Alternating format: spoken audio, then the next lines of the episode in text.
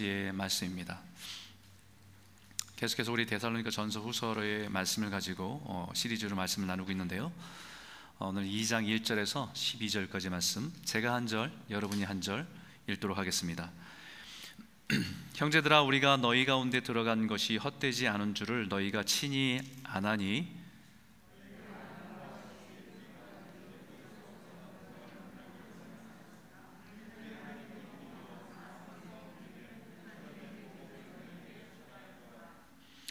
우리의 권면은 간사함이나 부정에서 난 것이 아니요 속임수로 하는 것도 아니라.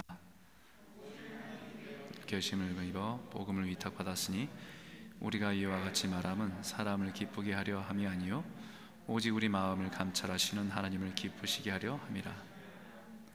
너희도 알거니와 우리가 아무 때에도 아첨하는 말이나 탐심의 탈을 쓰지 아니한 것을 하나님이 증언하시느니라 또한 우리는 너희에게서든지 다른 이에게서든지 사람에게서는 영광을 구하지 아니하느라. 우리는 그리스도의 사도로서 마땅히 권위를 주장할 수 있으나 도리어 너희 가운데서 유순한 자가 되어 유모가 자기 자녀를 기름과 같이 하였으니 우리가 이같이 너희를 사모하여 하나님의 복음뿐만 아니라 우리의 목숨까지도 너희에게 주기를 기뻐함은 너희가 우리의 사랑인 하는 자 됨이니라 형제들아 우리의 수고와 애쓴 것을 너희가 기억하리니 너, 너희 아무에게도 폐를 끼치지 아니하려고 밤낮으로 일하면서 너희에게 하나님의 복음을 전하였노라. 우리가 너희 믿는 자들을 향하여 어떻게 거룩하고 옳고 흠없이 행하였는지를 대하여 너희가 증인이요 하나님도 그러하시도다. 너희도 아는 바와 같이 우리가 너희 각 사람에게 아버지가 자기 자녀에게 하듯 권면하고 위로하고 경계하노니 이는 너희를 부르사 자기 나라와 영광에 이르게 하시는 하나님께 합당히 행하게 하려 함이라 아멘. 아, 한국의 신경숙이라고 하는 작가가 있습니다. 그분이 쓴 소설이 있는데 아, 엄마를 부탁해라고 하는 소설이 있습니다. 아, 이게 아마 많은 분들에게 아, 뭐 여기 사는 1.5세나 젊은 사람들은 모를 수 있는데 한국에 계신 분들이나 또 이민자로 살지만 그래도 어, 어느 정도 나이가 있으신 분들은 읽어보신 분들이 꽤 많은 것 같아요. 어, 감동도 주고 또 상도 많이 받았던 작품으로 알려져 있습니다. 간단하게 정리를 하면 어, 서울역에서 자신의 자식의 집을 찾아가던 어, 그 어머니가 남편의 손을 놓쳐버려서 실종된 어머니가 됐습니다. 그래서 그 어머니를 찾는 가족들의 이야기예요. 잃어버린, 잃어버린 어머니를 찾는 과정에서 가족들이 어머니와의 여러 가지 추억들을 하나씩 하나씩 끄집어내면서 어머니를 생각하게 됩니다. 아, 그러면서 그 어머니의 소중함을 다시 한번 느끼게 되고 깨닫게 되는 그런 내용으로 되어 있어요. 그 과정에서 이 큰 딸의 주인공인 큰 딸이 아, 그동안에 얼마, 얼마나 어머니란 존재는 자기가 무엇이든지 부탁해도 되는 존재. 늘 부탁만 하고 살았던 자신의 인생을 생각하면서 어, 머니의그 고마움, 그 의미를 다시 한번 깊이 아, 생각하게 되는 모습이 있습니다. 그러나서 마지막 장면이 가장 인상적인데 끝내 어머니를 찾지 못합니다. 그렇지만 그 딸이 큰 딸이 아, 로마의 베드로 대성당에 가게 됐는데 거기에 미켈란젤로의 피에타상 이 사진과 같은 이 피에타 상을 보면서 십자가상에서 피를 다 쏟고 죽은 아, 예수 예수님을 안고 있는 마리아의 모습이지요. 이 모습을 보면서 어, 마치 아, 어머니가 자신들을 이렇게 품고 어, 아, 살아왔던 그 어머니의 모습을 거기에서 어, 생각하게 돼요. 그러면서 그 자리에서 일어나서 성당을 나가면서 한마디 이렇게 독백으로 어, 내뱉은 말이 있습니다. 부탁해, 엄마를, 엄마를 부탁해. 하나님께 소중한 엄마를 부탁한다는 간절한 마음을 그렇게 표현하고 있는 것입니다.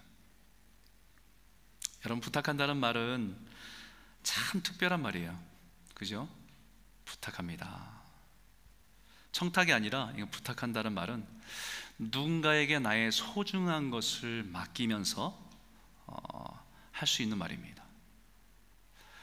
아버지가 딸을 시집 보내면서 사위에게 내 딸을 잘 부탁하네 이런 말들을 하잖아요. 그럴 때 그 아버지의 마음은 정말 그 딸을 사랑하고 소중한 마음을 담고 있는 말이 담겨져 있고 또 하나는 사위에 대한 신뢰와 기대를 가지고 하는 말이 부탁하네라고 하는 말입니다. 사도 바울은 자신이 사도로 살아가는 삶의 중요한 목적을 의미를 여기에 두고 있습니다. 오늘 읽었던 말씀인데 4절인데요. 같이 한번 읽어 보겠습니다. 함께 읽겠습니다. 시작. 오직 하나님께 옳게 여기심을 입어 복음을 위탁받았으니 우리가 이와 같이 말함은 사람을 기쁘게 하려 함이 아니요 오직 우리 마음을 감찰하시는 하나님을 기쁘시게 하려 함이라. 사도 바울은 자신의 삶의 의미 자신이 감당한 사명의 의미 이것을 복음을 위탁받은 자라고 인식합니다. 하나님으로부터 복음을 부탁받은 사람으로 생각한다는 것이죠. 근데 더 깊은 것은 자기 자신은 그럴 만한 자격이 없는데 하나님께서 가장 소중한 것을 부탁하셨다라고 하는 것입니다. 우리가 너무 중요한 것을 우리에게 부탁하면 우리는 그것을 감당할 만큼 그렇게 내가 신뢰를 받고 있는가라고 하는 생각이 들 정도로 우리는 그 마음에 부담을 갖게 되죠. 자신은 그럴 자격이 없는데 하나님은 나를 옳게 여겨. 나를 의롭다고 여겨. 나를 신뢰하고 믿어서 복음을 맡기셨다라는 것입니다. 이것은 사도 바울뿐만 아니라 예수 그리스도를 주로 믿어 구, 원을 받은 백성이라고 한다면 우리 모두에게 해당되는 말씀입니다. 그래서 고린도후서 15장 아, 5장 17절에서 19절에 이렇게 말합니다. 그런즉 누구든지 그리스도의 안에 있으면 새로운 피조물이라 이전 것은 지나갔으니 보라 새 것이 되었도다 모든 것이 하나님께로 났으며 그가 그리스도로 말미암아 우리를 자기와 화목하게 하시고 또 우리에게 화목하게 하시는 직분을 주셨으니 곧 하나님께서 그리스도 안에 계시사 세상을 자기와 화목하게 하시며 그들의 죄를 그들에게 돌리지 아니하시고 화목하게 하는 말씀을 우리에게 부탁하셨다라고 말합니다. 화목하게 하는 말씀을 우리에게 부탁하셨습니다. 화목하게 하는 일이 죄로 인해서 깨어진 죄인들과 하나님 사이를 연결해서 연합하고 하나가 될 수 있도록 하는 일을 우리에게 부탁하셨다라는 겁니다. 그 화목하게 하는 일이 복음을 전하는 일입니다. 그 일을 바로 우리에게 부탁하신 것입니다. 부활하신 예수님이 제자들에게 부탁하신 일입니다. 이 일을 하라고 우리에게 직분을 주셨다고 합니다. 교사로, 목사로, 집사로, 권사로, 장로로 주신 이유가 이 일을 하라고 우리에게 부탁하시면서 주신 직분이라는 것입니다. 이 복음을 전하는 일은 하나님께서 하나님께서 가장 소중히 여기는 일입니다. 이 일을 교회와 성도들에게 잘 부탁한다라고 말씀하시면서 우리에게 부탁하신 거예요. 오늘 이 말씀을 다시 한번 깊이 묵상하면서 여러분 다시 한번 깨닫길 원합니다. 우리가 지난 코로나로 인해서 2년간의 거의 2년간의 시간들을 지나가면서 아, 그 2년의 시간 속에서 우리 관심과 생각이 참 내 중심으로 많이 이렇게 들어와 있는 걸 보게 돼요.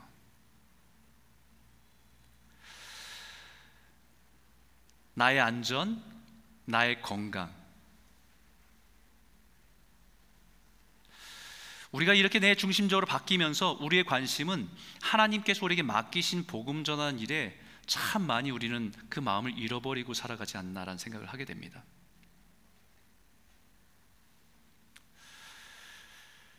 우리가 이 데살로니가 전서 후서를 묵상하면서 우리 중심된 주제는 그거잖아요. 주님 오실 때 Are you ready? 우리가 주님께 구원받은 백성으로 우리 잃어버린 것은 없는지 다시 점검하고 주님 앞에 설 때 부끄럽지 않은 삶으로 우리 준비해야 된다는 의미로 말씀드립니다. 그 중에 우리가 이 복음에 대한 그런 마음을 잃어버린 채 교회와 성도들이 세워져 있는 것은 아닌가 돌아보았으면 좋겠습니다. 그리고 다시 오늘 이 말씀을 통해서 우리에게 부탁하신 이 사명을 다시 깨닫고 잘 감당하는 교회와 성도가 되기를 주의 이름으로 축원합니다. 첫 번째 나눌 제 주제는 이겁니다. 우리가 복음을 부탁받은 자로서 살아갈 때 제일 중요한 거예요. 그것은 뭐냐면 순수함을 끝까지 지켜라. 오늘 2절에 있는 말씀인데 같이 한번 읽어볼까요? 함께 읽겠습니다. 너희가 아는 바와 같이 우리가 먼저 빌립보에서 고난과 그 능욕을 당하였으나 우리 하나님을 힘입어 많은 싸움 중에 하나님의 복음을 너희에게 전하였노라.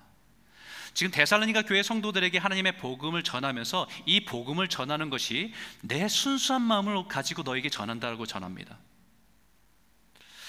다른 의도와 목적을 가지고 있는 것이 아니라는 것을 그들에게 오해하지 말라고 내가 순수한 마음을 당신에게 전한다고 얘기합니다. 복음을 전하면서 어떤 개인적인 유익을 얻기 위해서 한 것이 아니라고 강조하고 있는 것이지요. 그것을 증명하는 것으로 한 예를 드는데 빌립보에서 있었던 일을 얘기합니다. 바로 이 데살로니가 지역을 가기 전에 마게도냐 지역의 첫 번째로 들어선 성이 빌립보라고 하는 성이었어요. 환상을 보고 와서 우리를 도우라는 환상을 보고 이제 이 마게도냐 지역으로 처음 가잖아요. 처음 낯선 길에서 하나님이 예비한 자주장사 루디아를 만나게 됩니다. 하나님의 예비한 사람을 만나면서 같이 복음을 전해 열심으로 뛰어다녀요. 뛰어다니면서 시장에서 많은 사람들에게 복음을 전하고 회당에서는 율법을 가지고 가르치면서 계속해서 복음을 전합니다.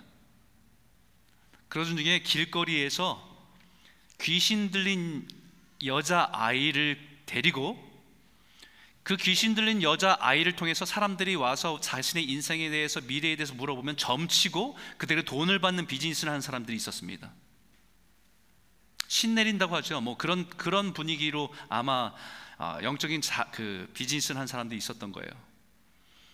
근데 복음을 가지고 그 여종을 귀신 들린 여종을 예수의 이름으로 귀신을 내어 쫓습니다. 회복이 됐습니다. 치유가 됐습니다. 너무 기뻐할 일이고 너무 감사할 일입니다. 하지만 손해 보는 사람들이 있었습니다.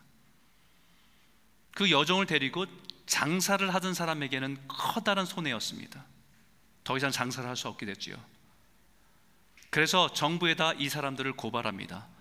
바울과 신라를 고발해서 이 바울과 신라가 복음을 전하다가 사람을 귀신 내어쫓고 사람을 치유하다가 감옥에 갇힙니다. 옷이 찢겨지고 매 맞고 차가운 감옥에 던져집니다. 여러분 그 일을 겪고 난 이후에 다시 데살로니가에 들어가서 똑같은 복음을 전하고 있다는 거예요. 만약에 그것이 자신의 유익을 위하는 일이었다고 한다면 그런 고난과 능욕을 당하면서도 똑같이 그 일을 할 수 있겠습니까? 여전히 데살로니가 교회의 도시에도 복음에 대한 적대적인 유대인들이 살벌하게 있었고 세상은 복음에 대해서 적대적인 분위기였습니다. 사도 바울의 복음을 전하는 태도는 여기 분명히 3절 이렇게 말합니다. 우리의 권면은 간사함이나 부정해서 난 것도 아니요 속임수로 하는 것도 아니라 한마디로 얘기하면 임퓨어한 모티브를 가지고 복음을 전하진 않았다는 것입니다.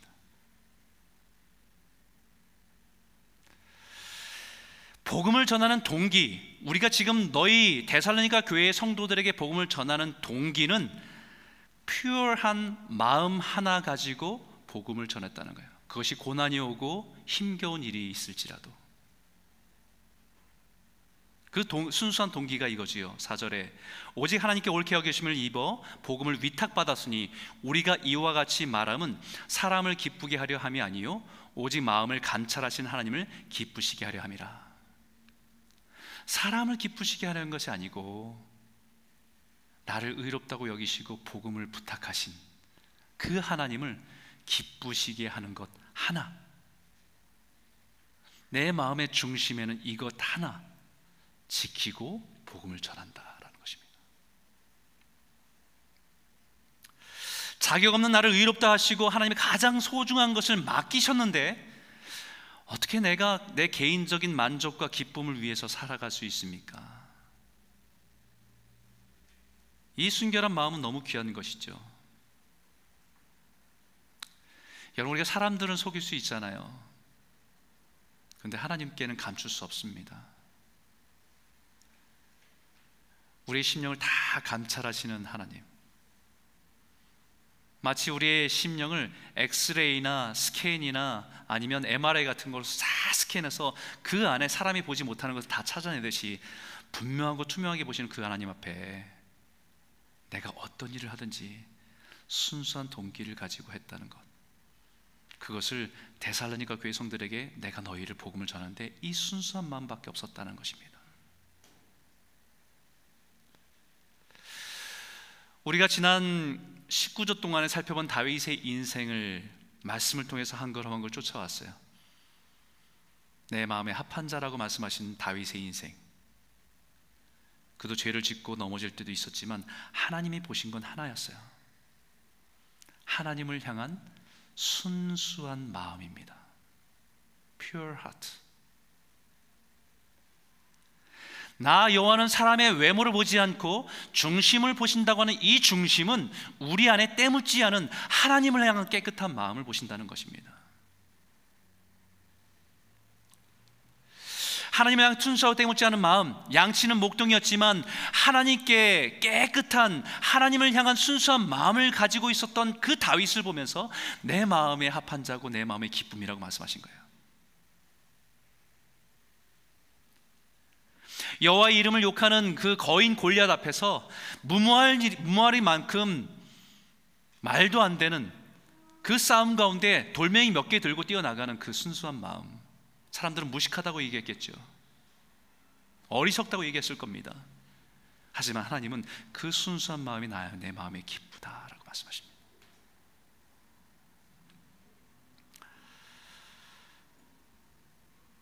지혜를 구하는 솔로몬에게도 하나님이 기쁘시게 여길 때가 있었습니다. 그것은 다른 것을 구하지 않고 자신의 유익을 구하지 않고 하나님의 백성을 어떻게 지혜롭게 이들을 인도할 수 있습니까? 라고 하나님께 순수하게 물을 때 하나님 그를 보시면서요 기쁘게 여기셨습니다. 그런데 문제는 이 순수함이 아, 시간이 흘러가면서 여러 가지 상황 속에서 변질되고 때가 묻기 시작하는 게 문제지요.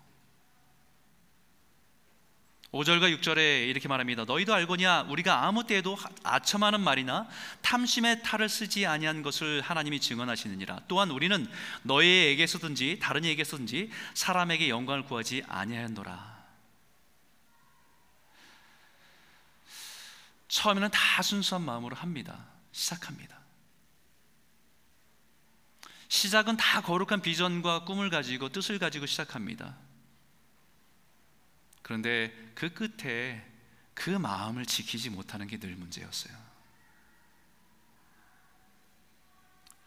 점점 사람들의 마음에 순수한 마음을 잃어버리고 자신의 유익이라고 하는 것들로 내 안에 자라가고 그것을 포장하기 위해서 가면을 경건이라고 하는 가면으로 종교적인 가면으로 우리는 포장하는 것이 익숙해지기 시작합니다. 그래서 썩기 시작하는 거죠. 목적이 변질되고 동기가 순수한 것을 잃으면 타락하고 마는 것입니다. 겉으로는 순수한 것처럼 말을 하고 그런 가면을 쓰고 있지만 그 뒤에 숨겨진 것은 탐심이었고 자기 만족이었고 자기 영광이었을 때가 얼마나 많은지 몰라요. 하나님이 아니라 다른 것들로 채우기 시작하면 부패하기 시작하는 것 같습니다.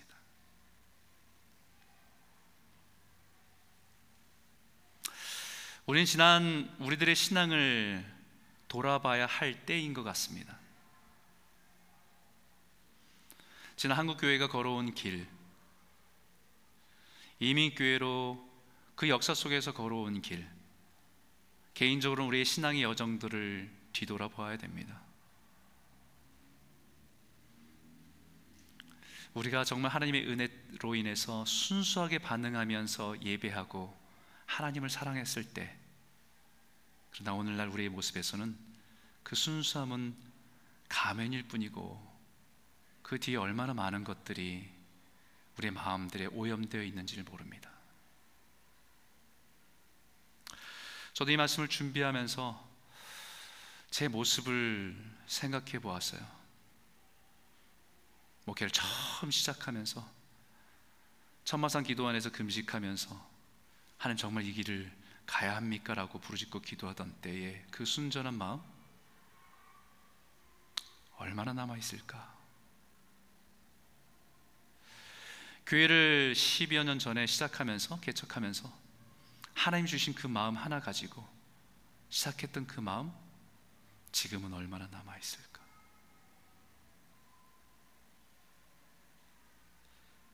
참 많은 부분에서 다른 것들이 참 많은 불순물들이 끼어 있는 것을 보게 됩니다.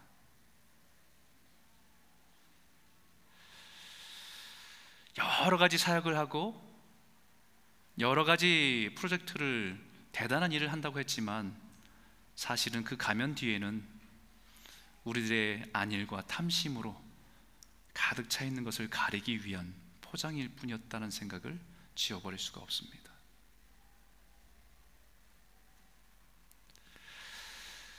하나님께서 에베소 교회에게 첫사랑을 잃어버렸다고 책망하신 것도 다시 오실 주님이 그들에게 책망하신 것도 그 마음입니다. 첫사랑. 주님을 향한 깨끗하고 순전한 그 마음. 오늘 이 말씀을 통해서 우리가 우리를 의롭다고 여기셔서 복음으로 맡기셨는데 우리들은 그 순결한 마음을 다 잃어버린 채 때묻진 않았는가 돌아보고 다시 주님 앞에 정결함으로 나아가시는 저와 여러분 모두가 되시기를 주의 이름으로 축원합니다. 두 번째는 우리가 가장 복음 받은 위탁 받은 자로서 부탁 받은 자로 살아갈 때 가장 중요한 것은 pure heart입니다. 깨끗한 마음으로 반응하는 거예요. 그런데 그것을 감당하는 태도는 두 가지가 있습니다. 하나 첫 번째가 어머니의 헌신과 희생으로 섬겨야 한다는 것입니다. 7절인데 우리 같이 한번 읽어볼까요? 함께 읽겠습니다. 우리는 그리스도의 사도로서 마땅히 권위를 주장할 수 있으나 도리어 너희 가운데 유선한 자가 되어 유모가 자기 자녀를 기름과 같이 하였으니 부탁하신 복음을 전하는 가장 중요한 것은 순수한 마음입니다. 그것을 가지고 끝까지 감당하는 것입니다. 그런데 그 마음 복음을 전하는 자로서 살아가는 삶의 태도는 첫 번째는 어머니의 헌신과 희생으로 섬겨야 한다는 것입니다. 자신의 삶을 헌신하는 것입니다. 내 삶을 내어주는 것입니다. 사도 바울은 데살로니가 교회와 성도들에게만 그렇게 한 것이 아니라 자신이 만나는 모든 교회들마다 자신은 성도들을 대할 때마다 그렇게 대했다고 그렇게 고백하고 있습니다. 고린도서 12장 15절에 이렇게 말하지요. 내가 너의 영혼을 위하여 크게 기뻐함으로 재물을 사용하고 또 내 자신까지도 내어 주리니 너희를 더욱 사랑할수록 나는 사랑을 덜 받겠느냐라고 말합니다. 이것은 개혁 개정의 버전이지만 그 전에 개혁 성경의 버전에는 더 노골적으로 표현했습니다. 내가 내 너희 영혼을 위하여 크게 기뻐함으로 재물을 허비하고 또 내 자신까지 허비하리라라고 말씀했습니다.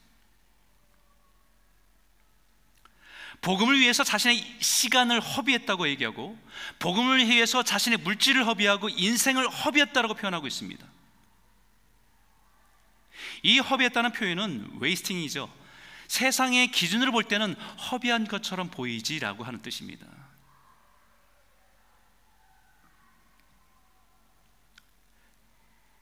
복음을 위탁받은 자로서 이 복음을 감당하는 데 있어서 자신을 위해 살지 않고 자기 만족을 추구하지 않고 늘 자신을 희생하고 헌신하는 일에 그것을 당연히 여긴 우리 어머니와 같이 섬겼다는 것입니다. 평생 자녀들을 위해서 헌신하고 희생하고 살았으면서 노년이 되면 조금 자녀들을 의지해도 되는데 우리 어머니들은 끝까지 죽는 날까지 자녀들에게 짐이 될까봐, 폐가 될까봐 걱정하시는 분들이 우리의 부모님들이었습니다.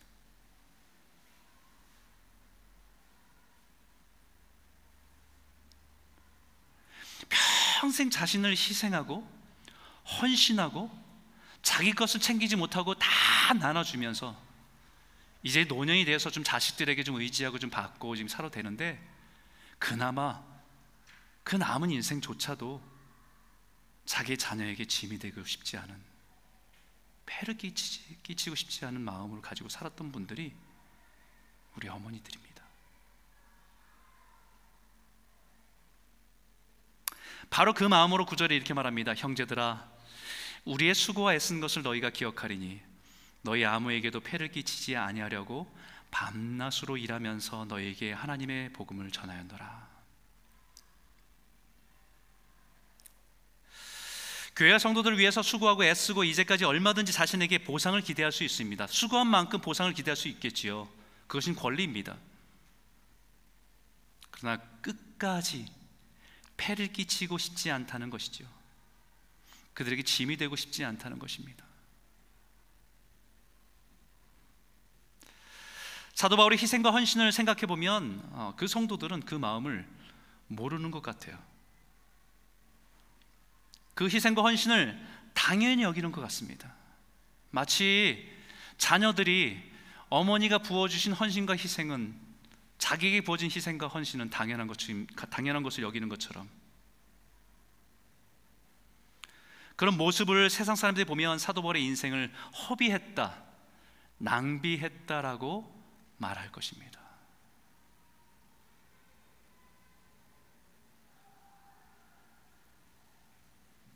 우리가 잘 아는 누가복음의 탕자의 비유를 기억하실 것입니다.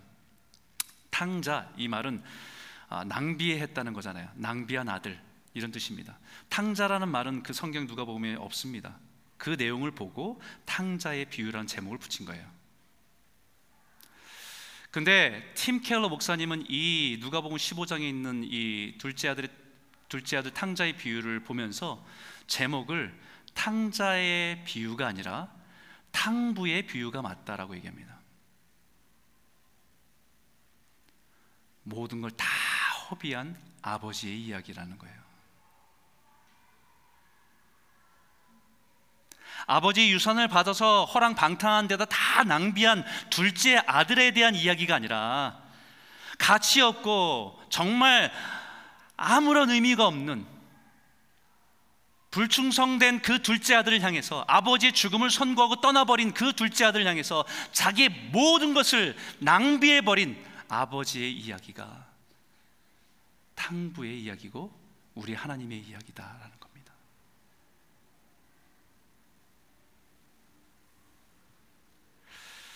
그 아버지의 가장 큰 허비 그것은 자신이 가장 소중히 여기는 독생자 아들 예수를 우리와 같은 가치 없는 우리에게 내어 주신 허비 그 낭비가 가장 큰 낭비라는 거예요.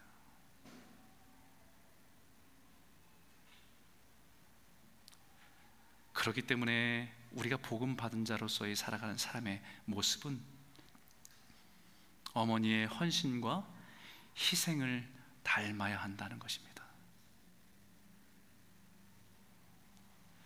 그리고 그것이 가장 헐되지 않은 가장 귀한 것이기 때문이에요.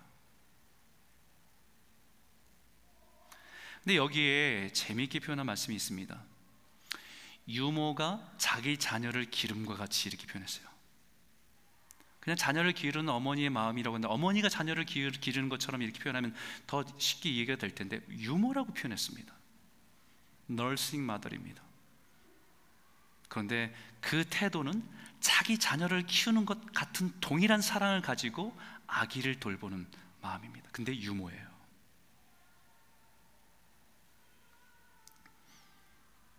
왜 유모라고 표현했냐면 유모는 그 아기에 대해서 자신의 권위를 버리는 사람입니다. 그 아이에 대해서 권리를 주장하지 않습니다. 아무것도 주장할 수 없습니다. 단지 맡겨진 아이를 내 자녀를 키우는 것처럼 온갖 사랑을 부어주면서 헌신하고 희생으로 섬겨야 하는 사람이 유모라는 거죠.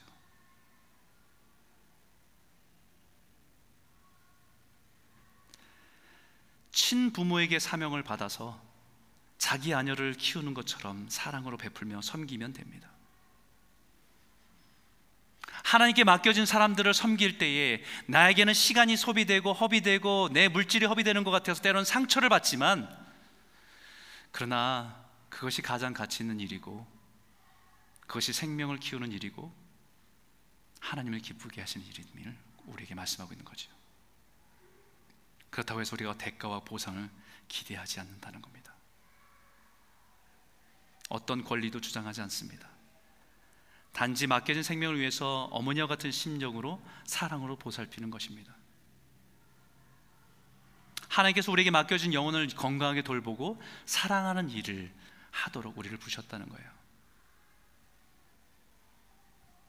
유모가 착각해서는 안 되는 게 있어요. 그것은 뭐냐면 자기가 부모가 아니라는 거예요. 아이가 커서 자기를 부양할 것으로 기대하고 착각해서는 안 된다는 겁니다. 우리가 분명히 알아야 할 것은 아이가 내 기쁨을 위해서 존재하는 것이 아니라 하나님의 기쁨을 위해서 그 원래 맡기신 분의 기쁨을 위해서 존재하는 사람이라는 것을 잊어서는 안 된다는 거죠.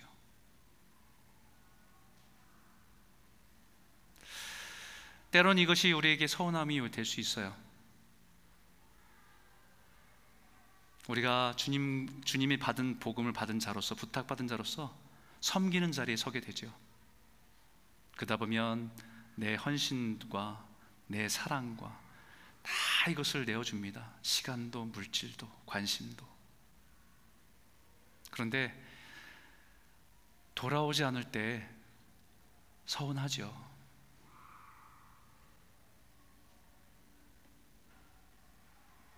돌아오지 않을 때 서운합니다. 지칩니다. 그런데 우리에게 다시 한번 이 말씀으로 복음 받은 자, 어머니의 헌신과 희생으로 다시 서라고 우리에게 말씀하고 있는 겁니다. 마치 어머니가 끊임없이 내어줘도 오늘 이 말씀을 통해서 다시 한번 우리 마음들이 회복되고 치유되어져서 주님이 부탁하신 일을 어머니의 헌신과 희생으로 다시 한번 감당하며 나아가는 저와 여러분 모두가 되시기를 주의 이름으로 축원합니다. 두 번째는요. 아버지의 마음으로 권면하자. 우리 12절에 있는 말씀인데 같이 한번 읽겠습니다. 시작. 너희도 아는 바와 같이 우리가 너희 각 사람에게 아버지가 자기 자녀에게 하듯 권면하고 위로하고 경계하노니 복음을 부탁받은 자에게 요구되는 태도는 첫 번째는 어머니와 같은 헌신과 희생입니다. 두 번째는 아버지의 사랑입니다. 어머니의 사랑이 희생과 헌신으로 표현됐다고 한다면 아버지의 사랑은 격려와 경계로 표현됩니다. encourage and urge you. 격려는 지치고 넘어진 자를 다시 일으켜줘서 위로해서 격려해서 다시 나아갈 수 있도록 하는 것이 격려입니다. 경계는 방향성입니다. 잘못된 길에서 바른 길을 제시함으로써 바른 길을 가야 함을 가르칠 수 있는 것이 아버지의 사랑입니다. 아버지의 사랑과 섬김으로 다른 성도들을 섬겨야 한다는 거지요. 아버지의 사랑과 어머니의 사랑은 좀 사뭇 다릅니다. 마치 어머니의 사랑은 가슴으로 따뜻하게 품어주는 체온을 느낄 수 있는 헌신과 사랑의 모습이라고 한다면 아버지의 사랑은 낙심하고 나약해진 아들을 향해서 강한 목소리로 그럴 때 있잖아요 우리. 남자가 그럴수록 어깨를 펴고 다녀야지. 이렇게 아버지 한마디 하는 던지는 그 말. 책망하는 것 같지만 다시 일어서게 하는 말입니다.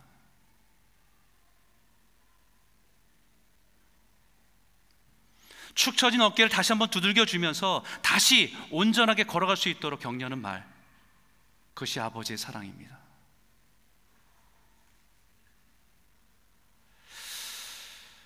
때로는 빛나고 어긋난 삶에 대해서 매를 들어서라도 고치려고 하고 징계하는 아버지의 모습이 아버지의 사랑입니다.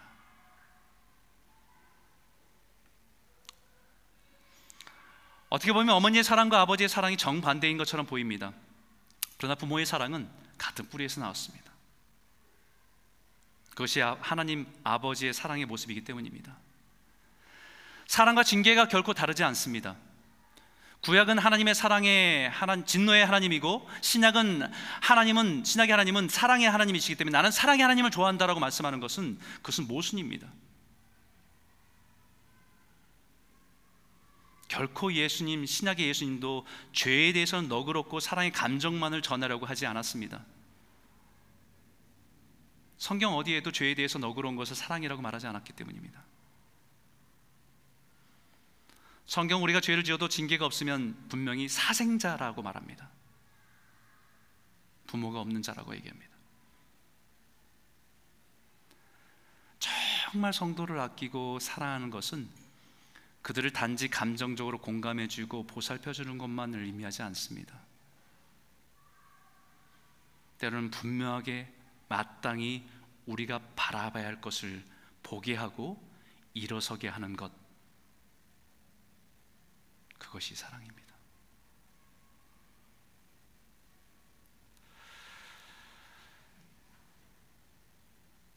우리의 신앙을 돌아보면 우리의 신앙이 참 나약해졌어요.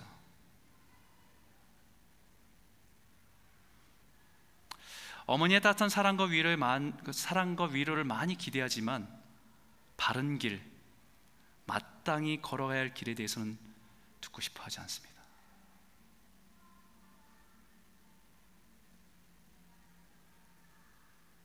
넘어진 아이가 무릎이 깨지면 그 아이에 와서 그 무릎을 털어주고 아이고 우리 아들 다쳤으냐고 하면 그 마음을 위로해 주는 어머니의 마음은 참 귀하고 우리 마음에 따뜻하게 하지요.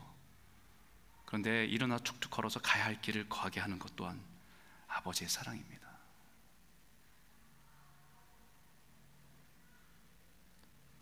세상에 살아가면서 지치고 상한 우리 마음을 예배 때마다 어루만져 주기를 위로하고 위로받기를 원하고 기대하지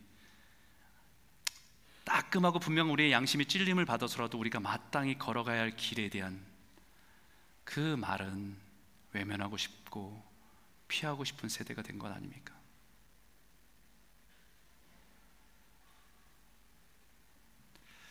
균형이 필요합니다. 왜냐하면 우리가 자녀를 양육할 때도 어머니의 사랑이 지나치면 나약한 자녀밖에 되지 않습니다. 부모의 사랑은 균형 있게 그 아이에게 마땅히 어떠한 사람이 되어야 할지를 가르쳐야 되는 것이 어머니와 아버지의 사랑이기 때문입니다. 우리 12절에 있는 말씀인데 우리 한번 같이 한번 읽어볼까요? 함께 읽겠습니다. 시작. 이는 너희를 부르사 자기 나라와 영광이 이르게 하시는 하나님께 마땅히 행하게 하려 함이니라. 우리 십자가의 사랑과 공의로 하나님의 자녀로 부르신 목적이 바로 여기 있습니다. 하나님 앞에 온전하게 합당하게 살아가게 하기 위함입니다.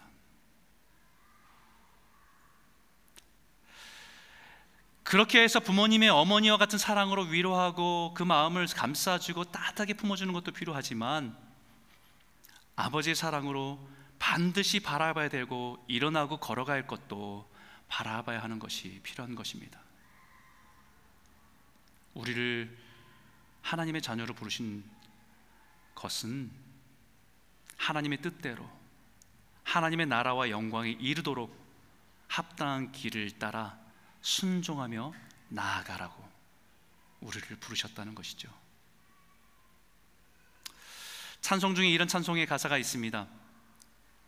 우리가 지금은 나그네 되어도 화려한 천국에 머자나 가리니 이 세상에 있을 때 주 예수 위하여 끝까지 힘써 일하세. 주 내게 부탁하신 일 천사도 흠모하겠네. 화목해 하라신 구주의 말씀을 온 세상 널리 전하세. 주님께서 부탁하신 일. 그것은 천사도 흠모하는 일이라고 말합니다. 천사가 할 수 없는 일이에요. 하나님의 자녀들이 잃어버린 사람들을 주님께로 이끌어가는 것 그것은 하나님의 백성들에게 부탁하신 일이다.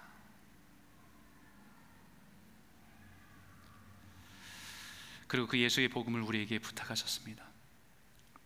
귀한 예수 그리스도의 십자가의 복음을 주님 오시는 그날까지 힘써 일하고 감당하는 귀한 교회와 성도들이 다 되시기를 주 이름으로 축원합니다.